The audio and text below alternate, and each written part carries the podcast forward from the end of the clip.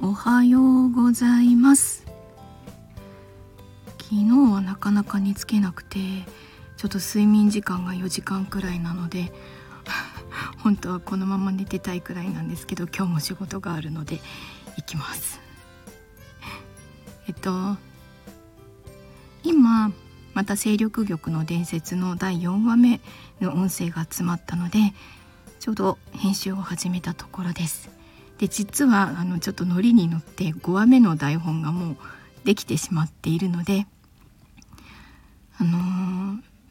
その続きを今書きたくて仕方がない感じです。あの書きたくて書きたくてしょうがない時って本当にこう言葉が文字が溢れてくるんですよね。創作意欲が湧き出すとあの睡眠時間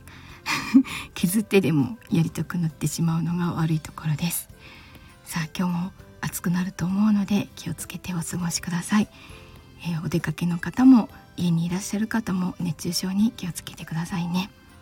では今日も一日いい日になりますように。いってらっしゃい。行ってきます。